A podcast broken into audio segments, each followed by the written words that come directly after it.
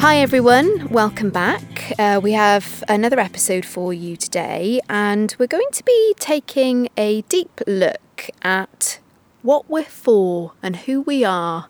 A little bit of an uh, existential crisis, Yeah. maybe, is uh, initiating this episode, Tom. Yeah, we're having an alfresco podcast recording, and we're we're going to have an ag- existential crisis out here in the sun. Why not, It's eh? not really the weather for it, is it? it's not really the weather for it. So uh, it's a little bit of a patchwork quilt, this episode, if you will. We have done some various recordings of various uh, kind of jigsaw pieces that we're going to pull together seamlessly, hopefully, whereby we take a look at our personal philosophies for what we do.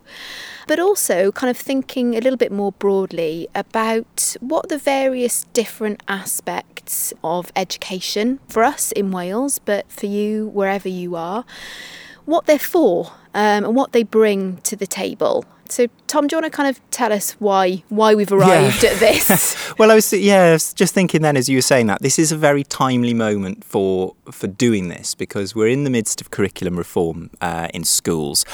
We're also kind of in a process or having just c- completed a process of reform in initial teacher education.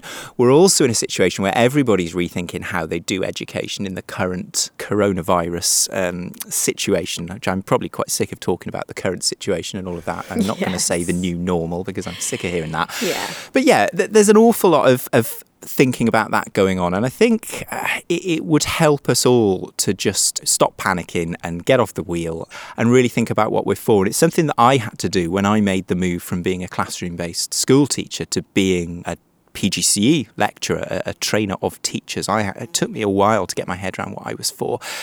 We are university based teacher education, PGCE. It's not the only way to become a teacher. It's not everybody's favourite way to become a teacher. If you look at Twitter, we're often um, we're often the Butter people's jokes. yeah the target of some quite unnecessary uh, meanness. We're the sort of easy targets for some some people somewhere, which which is unfortunate. And in a very timely kind of publication, UCET who are our kind of uh, association of, of university based teacher educators, produced a position paper about what we're for. And we both looked at it, didn't we? It's short and to the point, but it's got a lot of really good stuff in it.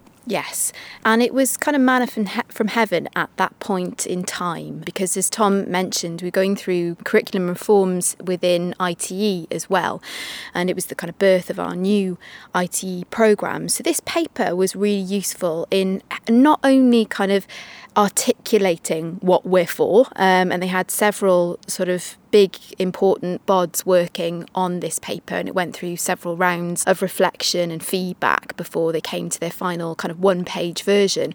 But it was also a really good stimulus for talking about what we're for and what it is that we do and leading into kind of more personal disclosures about our own philosophy for teacher education and teaching and learning and what we do on an individual level Yeah, so it's early on in the academic year. We've got a new crop of student teachers here. I'm sure there's new crops of student teachers all over the place. So this is a great time for us to just have a little think about what teacher education is about. But also, it's perhaps uh, with us talking about our own context, a really nice way to stimulate some thought, whichever part of the education world you currently inhabit. So I suppose the first thing we need to do is have a listen to what the paper says. UCET recognises that teaching is a challenging, complex, intellectual, and ethical endeavour. Teaching is crucial in improving student learning and in enabling the positive transformational contribution that education can make to communities and the development of more socially just and sustainable societies. It is these unique qualities that make teaching such an appealing profession. This document sets out UCET's vision for high quality teacher education that values teachers as intellectuals who take an inquiring stance to their work and make meaningful contributions to the professional knowledge base. To achieve this, it is imperative that all teacher education provision builds on the already substantial evidence base about teaching and teacher education. High quality teacher education draws on a corpus of knowledge embedded in ethical practice, including robust evidence from research, whilst accepting that knowledge is both contested and contestable. It encourages a lifelong commitment to the education profession and pays careful attention to the factors that promote a healthy learning environment for teachers and learners. It is also important to recognise that high quality teaching flourishes within particular contexts that allow for mutually empowering professional relationships and collegiality. Teacher education can cultivate such collegiality through strong professional collaboration amongst all partners. Such collaboration is characterised by shared intellectual responsibility, bringing together complementary forms of knowledge and experience. Thus, teacher education is a collective, co constructed endeavour to which each partner brings unique forms of expertise and perspectives that are subject to change in an ongoing collaborative and dynamic process. UCET values teacher education that works within a model of professional collaboration to produce teachers who are competent and confident professionals who recognise and understand that educating is a professional, thoughtful, and intellectual endeavour. They learn from research, direct experience, their peers, and other sources of knowledge. Epistemic agents who act as independent thinkers, recognising that knowledge, policy, and practice are contestable, provisional, and contingent. As such, teachers search for theories and research that can underpin, challenge, or illuminate their practice. They're able to analyse and interrogate evidence and arguments, drawing critically and self critically from a wide range of evidence to make informed decisions in the course of their practice. Able to engage in inquiry rich practice and have a predisposition to be continually intellectually curious about their work and the capacity to be innovative, creative, and receptive to new ideas emerging from their individual or collaborative practitioner inquiries responsible professionals who embody high standards of professional ethics. They act with integrity and recognise the social responsibilities of education working towards a socially just and sustainable world. Universities are well placed to support the realisation of these characteristics. They offer spaces to come together to think, reflect, critique, analyse, and explore ideas and create new research. By so doing, they provide a safe environment in which to ask challenging and open questions, provide reasoned solutions based on robust evidence, and to test the authenticity of their own claims and of those made by others. Furthermore, universities have a civic duty to extend and develop knowledge, without the constraints or limitations of imposed agendas or motives. It is precisely these responsibilities that give universities an inimitable role in teacher education that goes beyond the training of teachers, but sees teacher education as a multidisciplinary and collaborative field of inquiry and a source of knowledge generation that fulfills a pressing and fundamental need to society. All of this leads to the development of a teaching profession that is able to shape the best quality education for all. So there's the paper from UCET, which, as we said, we, we thought was really interesting. And we thought it was so interesting that we would grab a couple of colleagues and have a discussion about it. Yeah, um, we need to chew over it with them and, and get some perspectives. So, what you'll hear next, played one after the other, is two of our colleagues, one from primary, one from secondary. So, the first voice you'll hear is Jordan Allers, who is Programme Director for the BA Primary with QTS programme and that will be followed by Dr. Judith Neen, who's the programme leader for PGCE Secondary English. Okay, welcome, Jordan. It's really good to have you. I'm going to start off by asking quite a big question. Now, the paper that we're looking at obviously looks very specifically at the kind of values and vision for um, initial teacher education, but I wanted to ask you, as a graduate yourself, what do you think university is for? Yeah, thanks, and thanks, Tom, for having me on. Good question, and, and funny enough, in our modular studies this year with um, the, the course I, I predominantly work with, you know, we did have a discussion about the purpose of university, and it's funny that I think that very much depends on what lens you're viewing it through.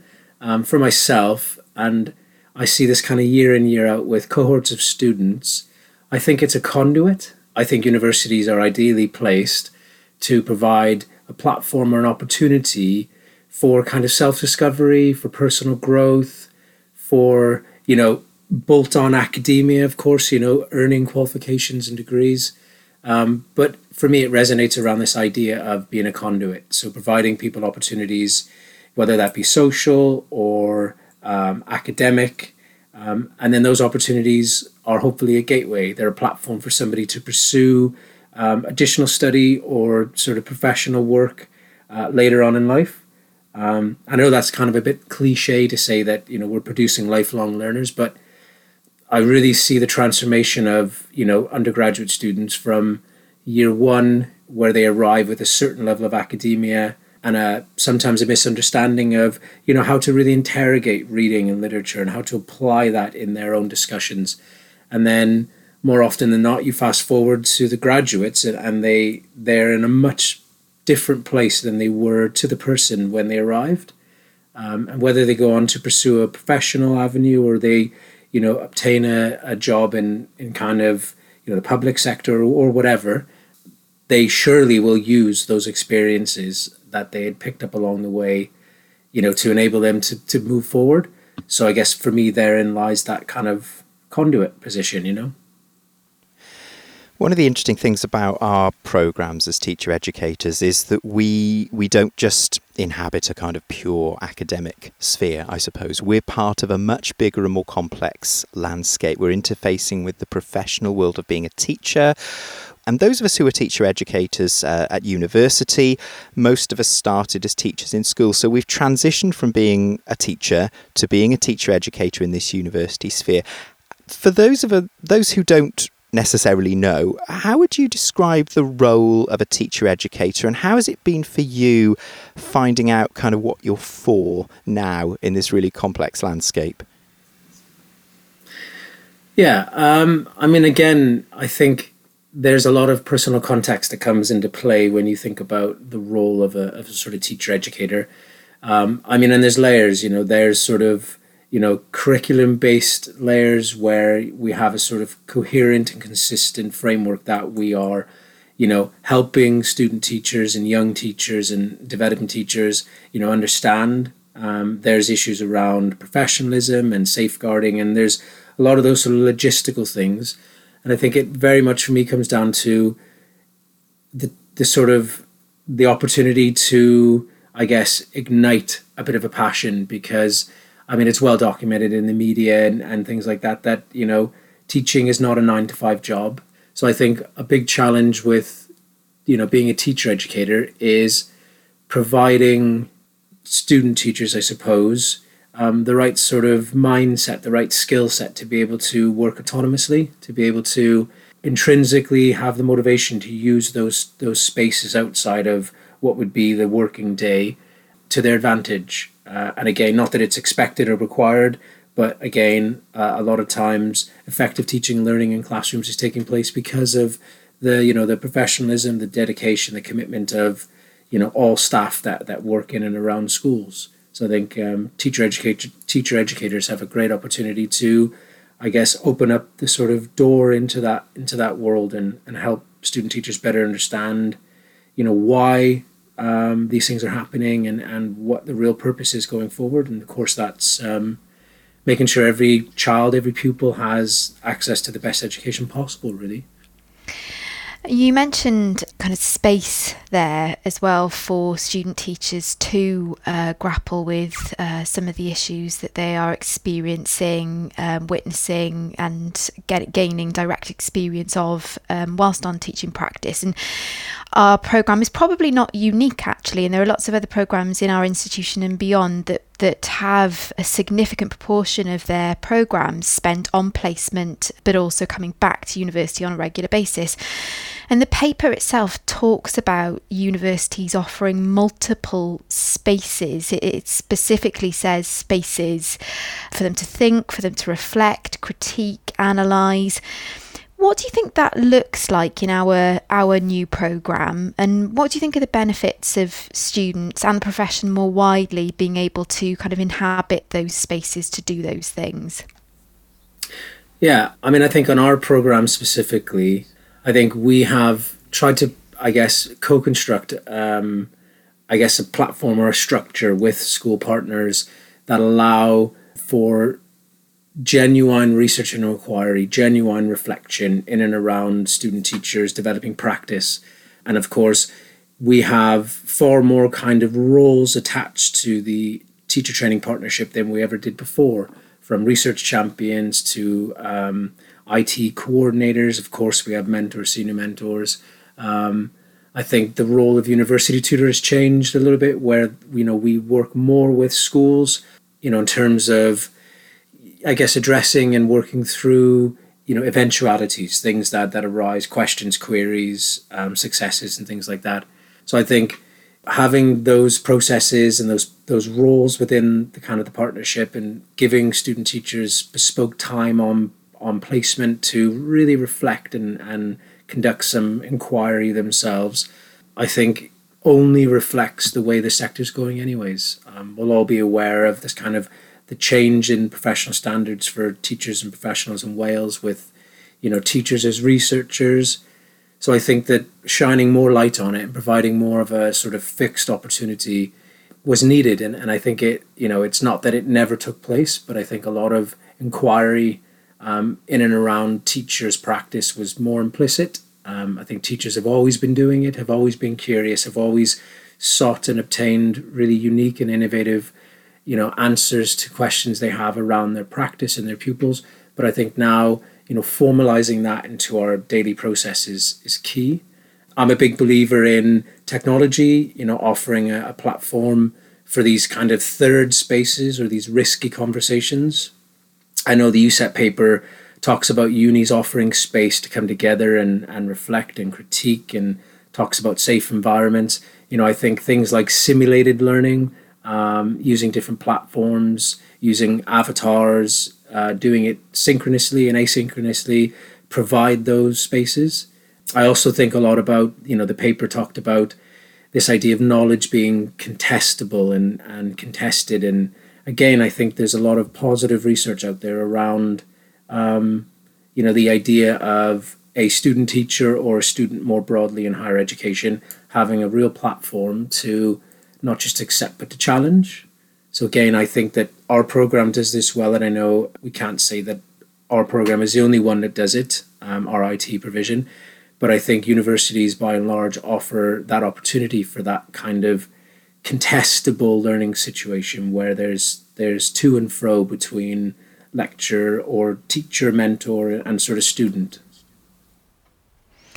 Thanks, Jordan. And you've kind of touched on um, an issue that I'd like to delve into in a little bit more detail and just just uh, press you to express um, your opinions on it a, a bit more.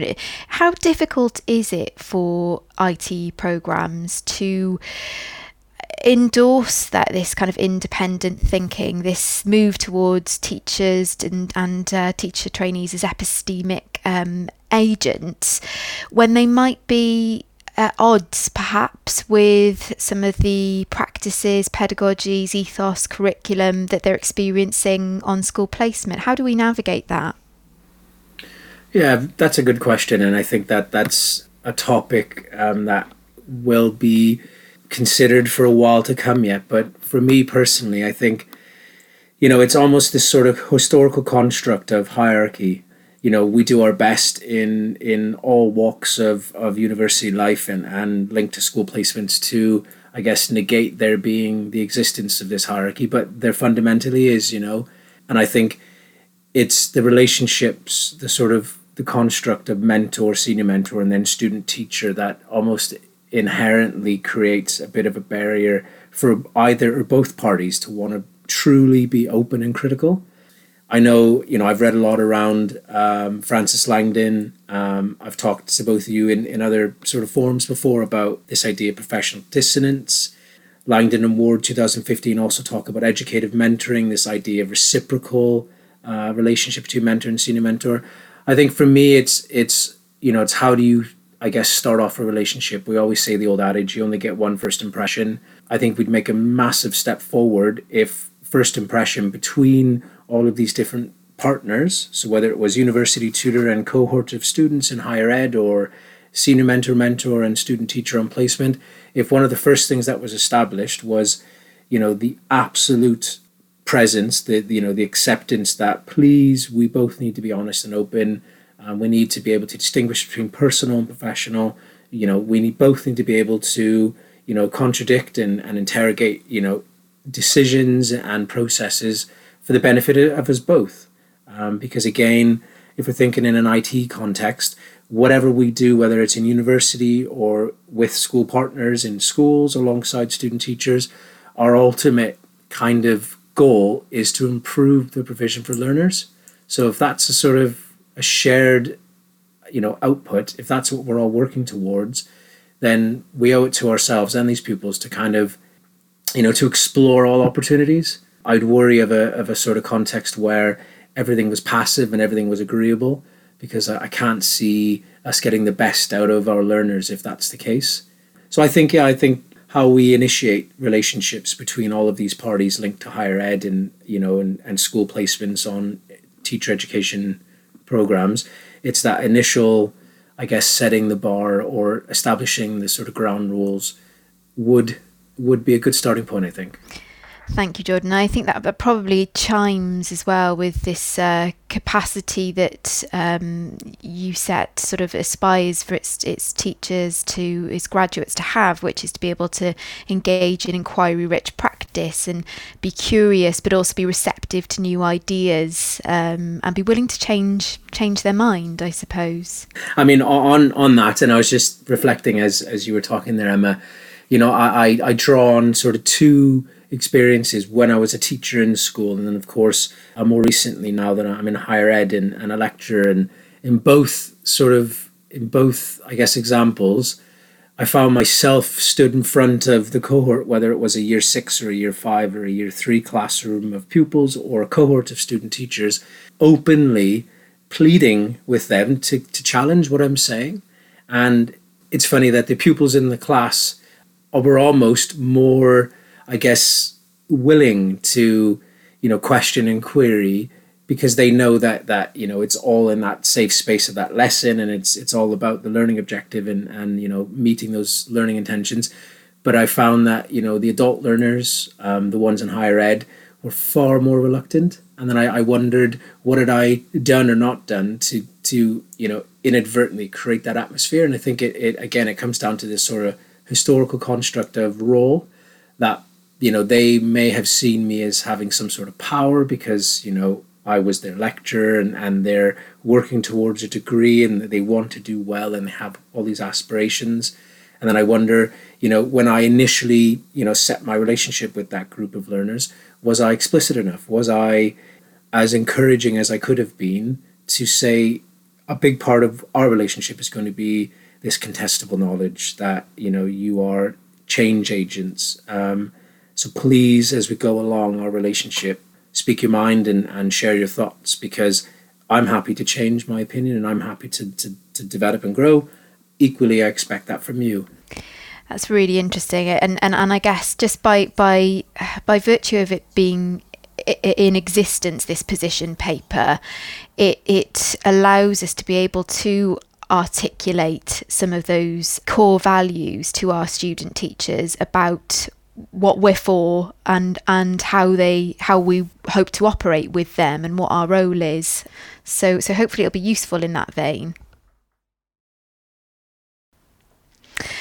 Okay, so the paper that we're looking at is a position paper that's very specifically looking at initial teacher education and kind of the university's role within that. But we thought we'd kind of zoom out first, Judith, and ask um, a bit of a bigger question. And in your opinion, what do you think university is for? Ah, right. Good question.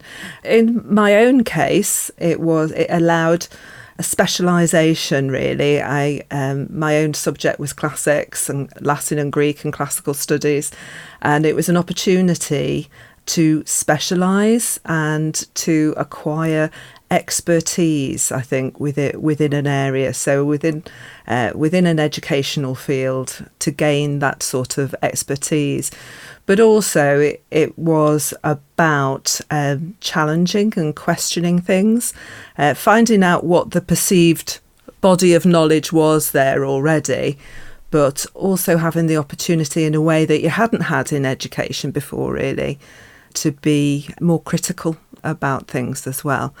I suppose university is also about taking knowledge forward. So you are as undergraduates and graduates you you're the next cohort in uh, creating a body of knowledge or the next step in that body of knowledge. And I suppose um, those of us who work on university programs which have an interface with a professional kind of landscape. So I'm thinking about us in teacher education, but uh, but you know there are others as well. We don't always have the perfect relationship, I guess. You can, you don't have to go far to to find people expressing irritation, I guess, with with what the university brings to teacher training sometimes, or, or a sense that there's actually no point to it, and and others who feel that it's incredibly important. Um, I mean, what where where do we have what do we have to do, I guess, to to have that debate and and carve ourselves out a space where where we're seen to be useful and relevant. The, I mean, the difficulty with teacher education is it's all about collaboration, isn't it? It's it's all about the relationship between the university and the student and the schools where they're they're training.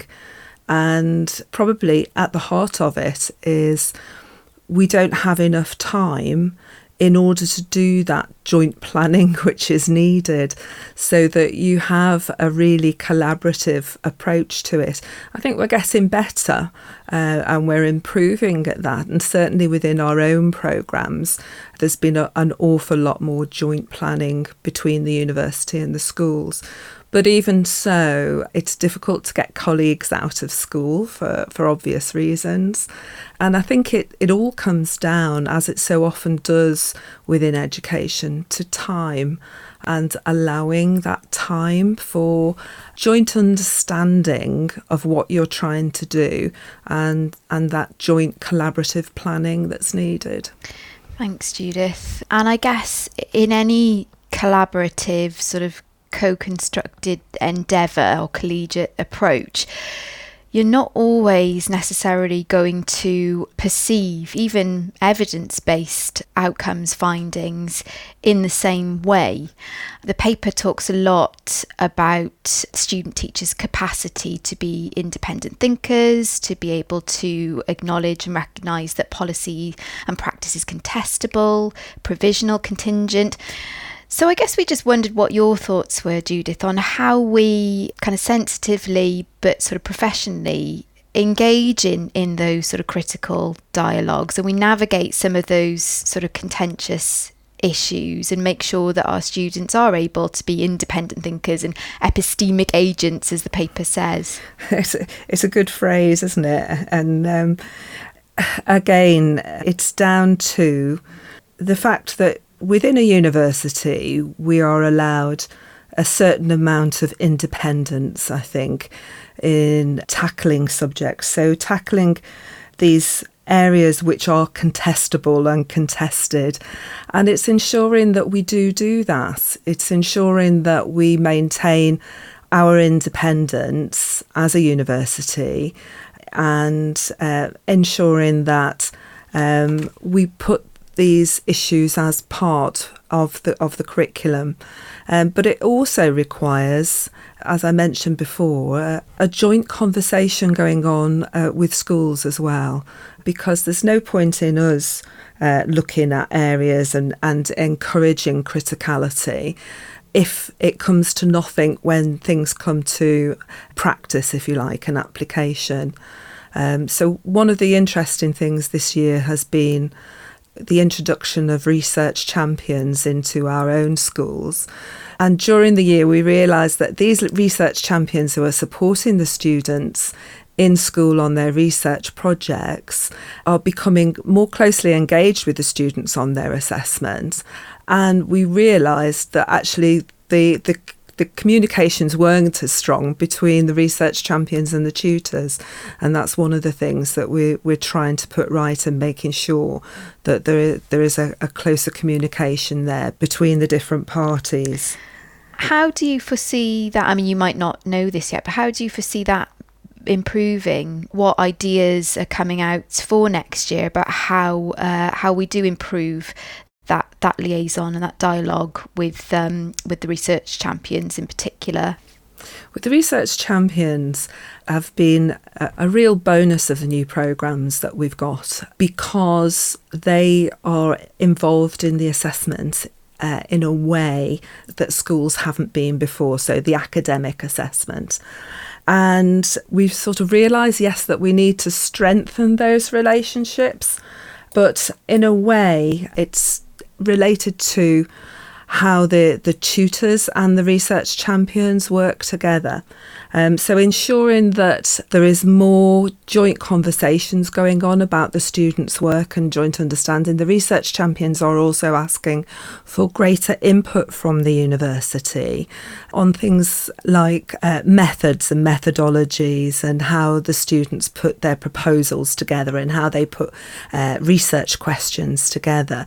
So they're wanting to enhance their own understanding of how we work and and how the students are working and and to have a, a, greater involvement. So part of what i'm hoping that we'll do next year is to put those things in place probably to put online resources in place to support to better support the research champions as well as continuing with the we have twilight sessions and, and regular contact with them as well one of the things that really grabbed me on the paper was was this uh, mention of spaces, and it says spaces with an S in brackets, not a single space, but potentially multiple spaces that the university creates in order that our student teachers, our university students, can come together. I'm thinking there might be colleagues elsewhere in the education landscape, particularly in university, uh, maybe rethinking their own spaces that they provide for students in the light of needing to provide more blended learning currently. So I was just uh, wondering, from your point of view, what those spaces have looked like for student teachers and what they do for them. That's a really good question. Um, uh, one of the things that we've tried to do with the programme this year is to include more space, if you like, for reflection. And that's included the, the reflective models that uh, have been put into place. So, to give them a framework for reflecting on their work, uh, their work within school mainly. And that's been very much online and recorded digitally and, and put online.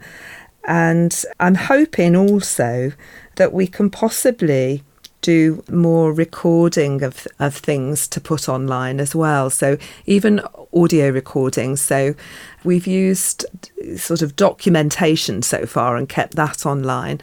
But I think there is a lot of reflection that goes on with our students, say, for example, talking to their, their mentors in school.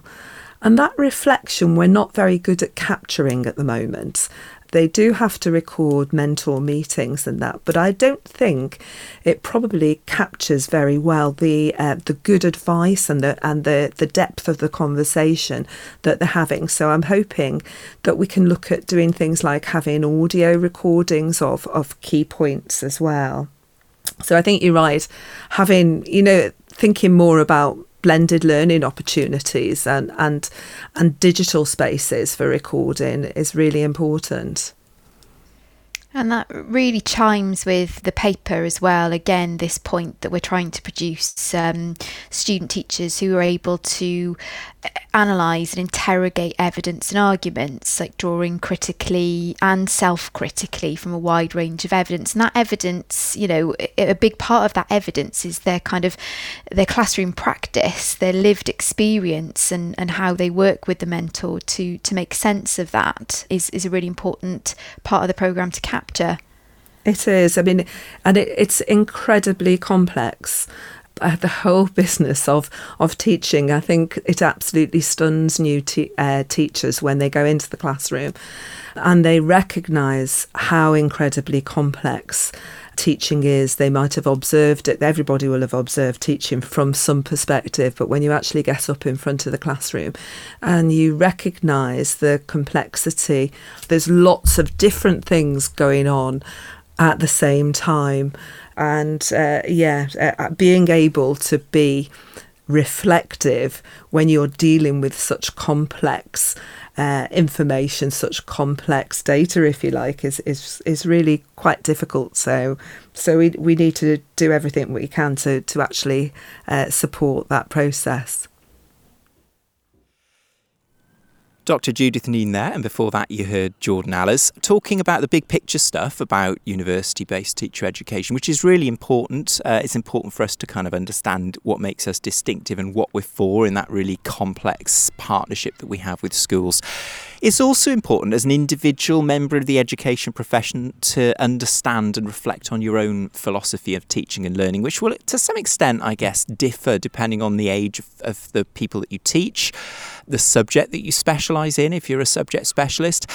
This is really interesting because this is something we ask the student teachers to do when they're on the PGC, and it's quite a challenging thing to ask them to do very early on. And, and their philosophy may be partially formed and may, may be kind of influenced by what they see in school.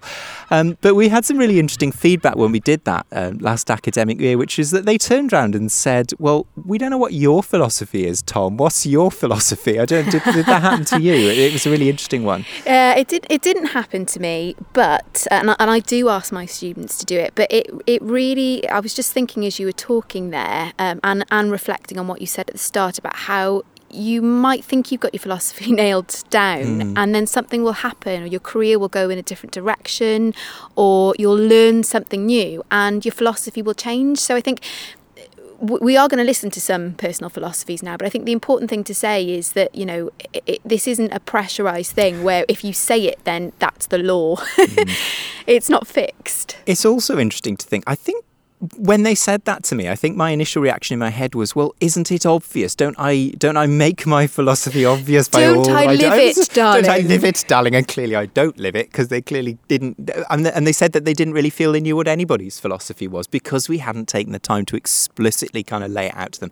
And that was one of those brilliantly kind of you know, bubble popping, humbling moments that you get as a teacher in the classroom. So thanks, students, for doing that to me last year. Because what it did is it, it, it caused me to take up my recording equipment and trail around the corridors, doorstepping my fine colleagues uh, and asking them what their philosophy was for, for teaching and learning and education in general. So we're going to listen to a selection of those now. Hi, uh, my name is Jordan Allers. I'm the Programme Director for the BA Hons Primary Education with QTS here at Cardiff Met. I suppose my philosophy is kind of a hybrid of common education philosophy types. So we'll come across teacher centered philosophies. So I believe that to be one's ethos, their passion, uh, their moral compass, prior experiences, their pedagogy. Um, there are also student centered philosophy types. Again, I believe that to be uh, pupils' individual and collective needs, their interests, their attitudes, prior learning. And then we have society centered philosophies, education and cultural expectations, social context of the children, the families, the schools. I think for me, teachers man naturally, given the many and varied stimuli, they come across you know things like their initial teacher education training, social influences, peer groups, family, school leadership, school catchment area, government policy, things like that. I think teachers very much form their own hybrid within those common education philosophy types. Um, essentially, for me, learners are all different, teachers are all different. Uh, so it's a very sort of socialist environment where personalities and, and belief systems, I guess, drive a lot of the relationships that, that take place. Um, and I think that a teacher's own hybrid of those common education philosophy types, I suppose, underpins a lot of the work that, that they'll go on to do. I often think about equity. So my philosophy is built on equity for all. I know some use the term equality for all, but I think equity really is is key. For example, learners could give be given e- equal access to a resource, but what other factors are at play? I often think about the, the the sort of analogy: a monkey and a hippo race up a tree. So for me, it's equity underpins my sort of hybrid of those philosophy types and I guess my relationship with my learners then is the vehicle. Okay, Judith Neen, Programme Leader for PGCE English. Uh, and my philosophy of teaching well, first of all, the first thing I tell the students uh, is that there is uh, no right way to go about teaching. I think there probably are plenty of wrong ways, but there is no one right way. And I think that's important because it's it frees you up to try things out.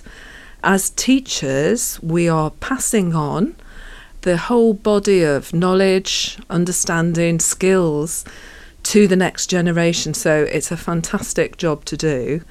But it's not just about passing that that body of knowledge on. Uh, a body of knowledge sounds like a, a very um, static thing, if you like, but a, a body of knowledge is actually, um, and, and the understanding and skills is quite an organic thing. Um, so that's where the skills of the teacher come in, in bringing that content to life, in getting students to be critical, to be analytical, to engage with things. I'm Fiona Heath Diffie and I am the PGCE PE programme leader. My personal teaching philosophy, well, I think looking back on my the years I have been teaching, I think it has come from a place of me in my first couple of years looking at myself teaching hockey to year sevens on a cold pitch with them not wanting to be there and wondering why am I doing this and how can I be doing this better? This isn't what I think teaching PE should be about.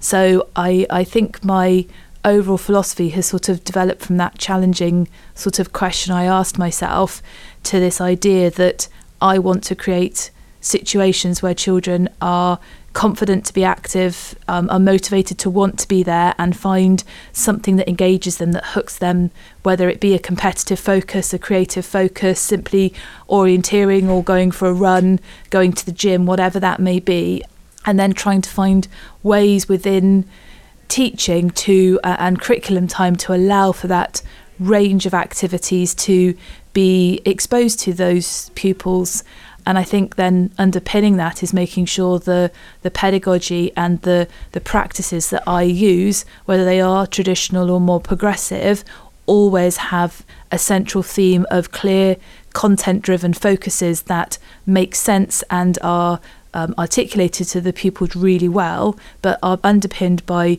trying to develop their confidence and their motivation to be active. And I think this is what really lies at the heart of my personal teaching philosophy. Everything else I do from there can then be hung off that one central point as a starting place. Thinking about my own philosophy of education, I think it started to develop many years ago when I was actually a learner. And as a consequence of that, um, when I look back at me as a learner in the various different phases of my education, be that in school, in college, and then eventually progressing into my first teaching posts. The big thing that I remember, and, and if you like, has stayed with me throughout my career, was the fact that I worked with a lot of educationalists who had very, very high standards and very high expectations. And I think that's influenced my current philosophy. And at the moment, I would say my philosophy of education is very much about enabling others to be the best that they can be in everything that they do. So, as a leader now in an educational context, I feel very much that I'm there for uh, the learners that we work with in the university, but I think more than that for the staff that I work with, particularly within the school of education and social policy. Um, so it's an I see it very much more as an enabling role and in enabling them to be the educationalist that they want to be and that striving for excellence. That that's my passion. It's understanding that my role is enabling others to secure develop and embrace that love of learning and that it's continuous across the life course. And i am a big believer in the day that you stop learning is the day that you stop doing what you're doing and although I'm at the stage in my career where, you know, I would be looking at the next phase would be retirement, I still don't feel ready to do that because every day I'm learning, every day I'm faced with a challenge, and every day I look at the best way to embrace that challenge and try and help others to resolve that challenge. Um, and I think it's about creating opportunities to uh, enable people to have the the courage uh, to take that sometimes what can be perceived as a risk for them to take that risk, to be creative, to be innovative, to do things differently, and just get that joy out of education and lifelong learning. So, you've just heard the personal philosophies of Jordan Allers, who you heard formerly on the programme, and Judith Neen, Dr. Judith Neen, in fact. We heard Fee Diffie, who is programme leader for PGC Secondary PE. And then you heard our Dean, Julia Longville, who often says that when asked, she will always say, uh, or when asked what she does for a living, first and foremost, she says she is a teacher. So it's really great to get all of those perspectives. Yeah, it was really interesting to hear those philosophies, wasn't it, from from those four brave colleagues that uh, came in front of the microphone. What's your philosophy then, Em? I knew you were just going to spring it on me. Mm, I got that look on my face. Evil person. Okay, well, I've got to say that the UCET paper was quite useful actually because you read something like that and you go, yeah, I, agree with that. Yeah, okay, I, I, I think I think the same. So the things that came through in that that really did chime with my personal philosophy were the idea that you will constantly be going through a process of defining and redefining your understanding of good teaching and learning. So one of the kind of key tenets of my philosophy is to make that clear to my students that everything is contested and contestable. And more and more nowadays, I'm thinking that there's a lot of peace and solace to be found in the perspective of a scientist who is always ready and kind of waiting for someone to come along and say, ah, but did you know about this? And to kind of disprove you you know, obviously there are things that we know work well and that we'll repeat time and time again, but there's also a lot to be found in trying to find out new things and it will give you a lot of career satisfaction. So, my philosophy is to foster in my student teachers um, a feeling of kind of hunger for finding out new things, of looking to literature, but also seeing the value in what the kind of craft knowledge and, and tacit knowledge that their school mentors and us as ITE tutors have and can impart, but that it's up to them to have the agency, as uh, Judith Neen would endorse, to make up their own minds and to question things and to be critical, uh, to be kindly critical and to engage in critical dialogue, whether that be sort of on a reflective level with themselves or in the sort of comfortable hands of a, of a trusted colleague. So, yeah, my philosophy is to make sure that students don't see me as any kind of oracle. Um, I don't see anything as any kind of oracle, really. Question everything, but be open to new ideas and to being kind of maybe disproved and to change change your approach based on new things. Couldn't agree more with all of those. Well, I suppose I better better do the same thing. So, student teachers who who hassled me in that session. I hope you're listening now because you're now finally going to get your answer. Well, I did give an answer at the time, but uh, I'm going to give the answer now publicly and in the podcast. I would agree with all of the above. I think my sort of signature thing about my teaching has always been that I I like my pupils or the people I teach to always believe that what they've achieved they've they've done it themselves. They've found it out themselves or they've they've improved what they've done themselves. Now I'm always conscious at this moment that I'm starting to tread into kind of dangerous waters of debate here around the sort of teacher led versus pupil led stuff, which can get really, really vitriolic sometimes. And, and you know, you can be you can be mischaracterized when you say things like that, that you're the kind of teacher that just wants to kind of cut the pupils loose and sit on your chair and do absolutely nothing while they flounder about. And that's not what I'm saying at all. I mean, obviously, there's an awful lot of subtle stuff that goes on when you're teaching, where you're kind of directing and you're kind of feeding information and you're, you're, giving people the tools that they need in order to do something. But because I come from the music world, that's my my subject specialism, which I guess, oh, and opening another can of worms here, it, it, it would be considered a creative subject. It's something where people have to create stuff on their own even if I've been doing an awful lot of secret stuff behind the scenes to make sure that the pupils have the ability to do well, I want them to believe that they did it themselves through their own kind of application and their own thought, and that it's uh, the thing that they've produced is theirs and not mine. And even if that means that maybe they never work it out or they don't work it out for a really long time that I did something and, and they, they kind of uh, come to thank me maybe a long time after they've gone. I'm absolutely fine with that. And, and that includes student teachers. You know, I, I really, really don't want to hear from people I teach. Oh, you know, I couldn't have done it without you. You, it's all from you. You're amazing, kind of thing. I don't actually want them to need me. I want them to think they don't need me. uh, I want them to, and if that means they think I'm not earning my money, then that's fine. Uh, but I don't want the people I teach to think that they need me in order to do things. I want them to think that they don't need me. Yeah, I, I, I'm on board with that, and, and I would agree with all of those uh, sentiments. So, we've stuck our necks on the line, students and former students. We've done it, and, and I've got to say, that was off the cuff. I, I, I could quite easily have played into my own sort of uh, neuroses mm. and, and tried to kind of map this all out. And which, you know, if that helps you, there are different models that you can use to help you kind of lay out your philosophy because there are various different things that feed into it. But, um, you know, have a go at just recording it saying it out loud. What do you care about? What do you value? And what is it about your your approach that sort of makes it unique to you, I guess. Because I know you often get your students to write it down. Is it in 50 words? Yeah, I And then do. return to it nearly a year later. It's, That would be an interesting to do. Write it down and stick it in a drawer somewhere and, and then get it out and see, see what's happened. Yeah, absolutely. Um, but yeah, final message, I guess, from me would be that, as I said before, it's dynamic. It's it's ever changing, and it will always be influenced um, by the context that you're in and the people that you're that you're rubbing up with. So that's an interesting one for you to, to get going with. So something about your philosophy of what you do and why you're there. So enjoy that. Let's move on to our short slots, shall we? Yeah, let's move on to our short slots. Okay, so I've got one which is something interesting. Because we've been on holiday. We have been on holiday, um, so I'm going to be a bit naughty and I am going to suggest two things.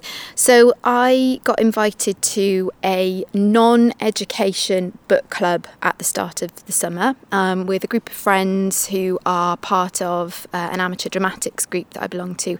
Do such books exist? Uh, yeah, such books do exist. Non-education books. I know they are out there, um, and it's one that I never, I, I would never have chosen myself. And it's *The Hound of the Baskervilles* by Sir Arthur Conan Doyle, obviously the, the author of the canon of works about Sherlock Holmes um, and Dr. Watson and I thoroughly enjoyed it, Tom. It, it was very interesting. I mean, I'm not going to go too deep because actually it was it was great escapism, and I really like that kind of crime fiction genre now. And I, I, I, I definitely like it for documentaries. I really like crime documentaries. Maybe it's a weird part of my personality, but I quite like it. But I also like the kind of um, supernatural element to it. I also like the fact that it was actually a serial um, to begin with. It was published in the Strand magazine, so there's a really nice kind of uh, sort of compulsion to read because each each chapter ends on a on a cliffhanger.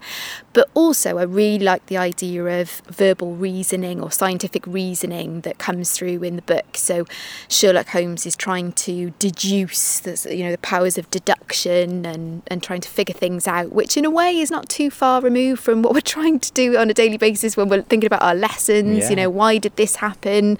What's the evidence? Um, how can I read between the lines on this? What do I not know? And then, you know, just some random things that can't be explained and probably should never be explained. Um, so, yeah, I really enjoyed that. And the other book that I've been enjoying is uh, called The Five. Now, because I didn't prep very well for this, I can't remember the name of the authoress. Uh, it's Millie. Oh gosh, I'm gonna have to get the Google on it. But anyway, I'll tell you the premise. So the the five is written by a historian, Hallie Rubenhold. Hallie, not Millie, Hallie Rubenhold. Um, it actually won the, I think it's the Baillie Gifford Prize for non-fiction. Uh, she's a historian, and it takes a look at the five victims, female victims of Jack the Ripper. And what she does is she takes a look back and she tries to, using the evidence, the scant evidence that's available from the time, and a lot of which is kind of propaganda that's had a slant put on it by the media at the time. Uh, you know, she's highly critical of journalists who were present at inquests because there was a, a very strong theory that these five victims, I haven't finished yet, I should, should, should add, these five victims were um, prostitutes and a lot of that happened due to kind of perspectives of, of women and the law um, that was the laws that were working against women at the time. So I just found this idea, um, and a lot of the critics that have spoken of of um, Hallie's work have just praised her for going back and just taking another look at history, you know, from a distance. I really enjoy Radio 4's The Long View, where we kind of take a look back at time in history to help shed light on something that's going on in the present. And I think there's a lot of a lot of that going on in the five. So if you're interested in history, if you're interested in looking at female representation and sort of feminist literature, then you might want to have a look at the five. That's interesting. A lot of historical parallels with that more modern case of the Ipswich killings of sex workers, wasn't there? There was a yes. nasty kind of strand of victim blaming in some of the sort of less reputable bits of the press at the time, I remember. Yes, yeah, absolutely. So the, I've, I've only read about one of the five so far, and that is exactly what Hallie proves to have happened to Polly, one of the, uh, the first victim, who, uh, yeah, was was in, you know, in the inquest. So without ha- having her there to be able to to fight her, her own corner was being very much painted as um, you know a fallen woman um, who maybe, um, as she says, you know that we can infer that, that maybe she deserved what she got is is what they were trying to perhaps spin it as.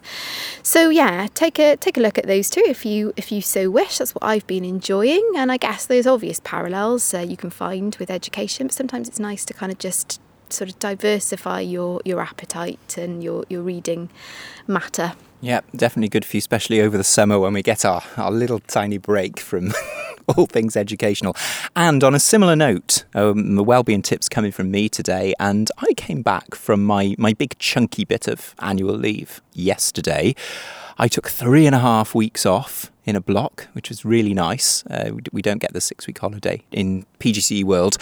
Uh, I got luxury. a few bits. Yeah, luxury. Um, uh, I got a few little bits and bobs later in the summer as well, the odd week here and there. But um, taking three and a half weeks off, and I deleted all the stuff off my phone, you know, my email and, you know, Teams and all of that. Mm-hmm. I also deleted the Twitter app, and I can tell you now, listeners, I didn't miss it for a second. yeah, I, I, I did almost the same. I didn't delete the app, but I did have some downtime, some time away from Twitter. And I actually noticed that um, one of our former guests on the programme, Dame Rian, she uh, she also said the same. She she put a tweet out saying, "I'm I'm off for a bit. I'm uh, I'm I'm having a Twitter detox. I'm just going to have a hiatus and, and leave Twitter alone for a bit." And I've got to say, like you, Tommy, I found it helpful because Twitter does have its own sort of momentum, and it can it can um, be all encompassing, and it, it, because of the nature of its format, you know, these bite size. Have you have you thought about this? And what about this? And what about this? it can put some maybe unconscious pressures um, and maybe some conscious pressures on us to feel like we ought to be sort of in the know 24 7. Yeah, definitely. It's a great thing, but uh, a break can be a very, very good thing. So, um, yeah, go delete your Twitter app for a little bit, everybody. And although it might seem like a cop out, our something to try is an obvious one off the back of this episode, and it's and it's as we said earlier on, try uh, having a go at your own personal philosophy uh, for teaching and learning, and whether you're the sort of person that writes that down, podcasts it, blogs it, whatever format, get it out there, have a think about it at least, or perhaps talk it through with um, your respected colleagues wherever you are. Yep, so that's the end of that. We're done for another episode, and uh, we will be back in a fortnight. Thank you for listening. That was Emma and Tom's PGC podcast presented by Emma Thayer and Tom Breeze. This episode was brought to you by the Universities' Council for the Education of Teachers, Jordan Allers, Dr. Judith Neen, Fiona Diffie, and Julia Longville. Today's book recommendations from Emma were The Hound of the Baskervilles by Sir Arthur Conan Doyle and The Five by Hallie Rubenhold. We're off to delete our Twitter apps for a while. From a sunny alfresco podcast recording, it's goodbye for now. Take care and enjoy teaching.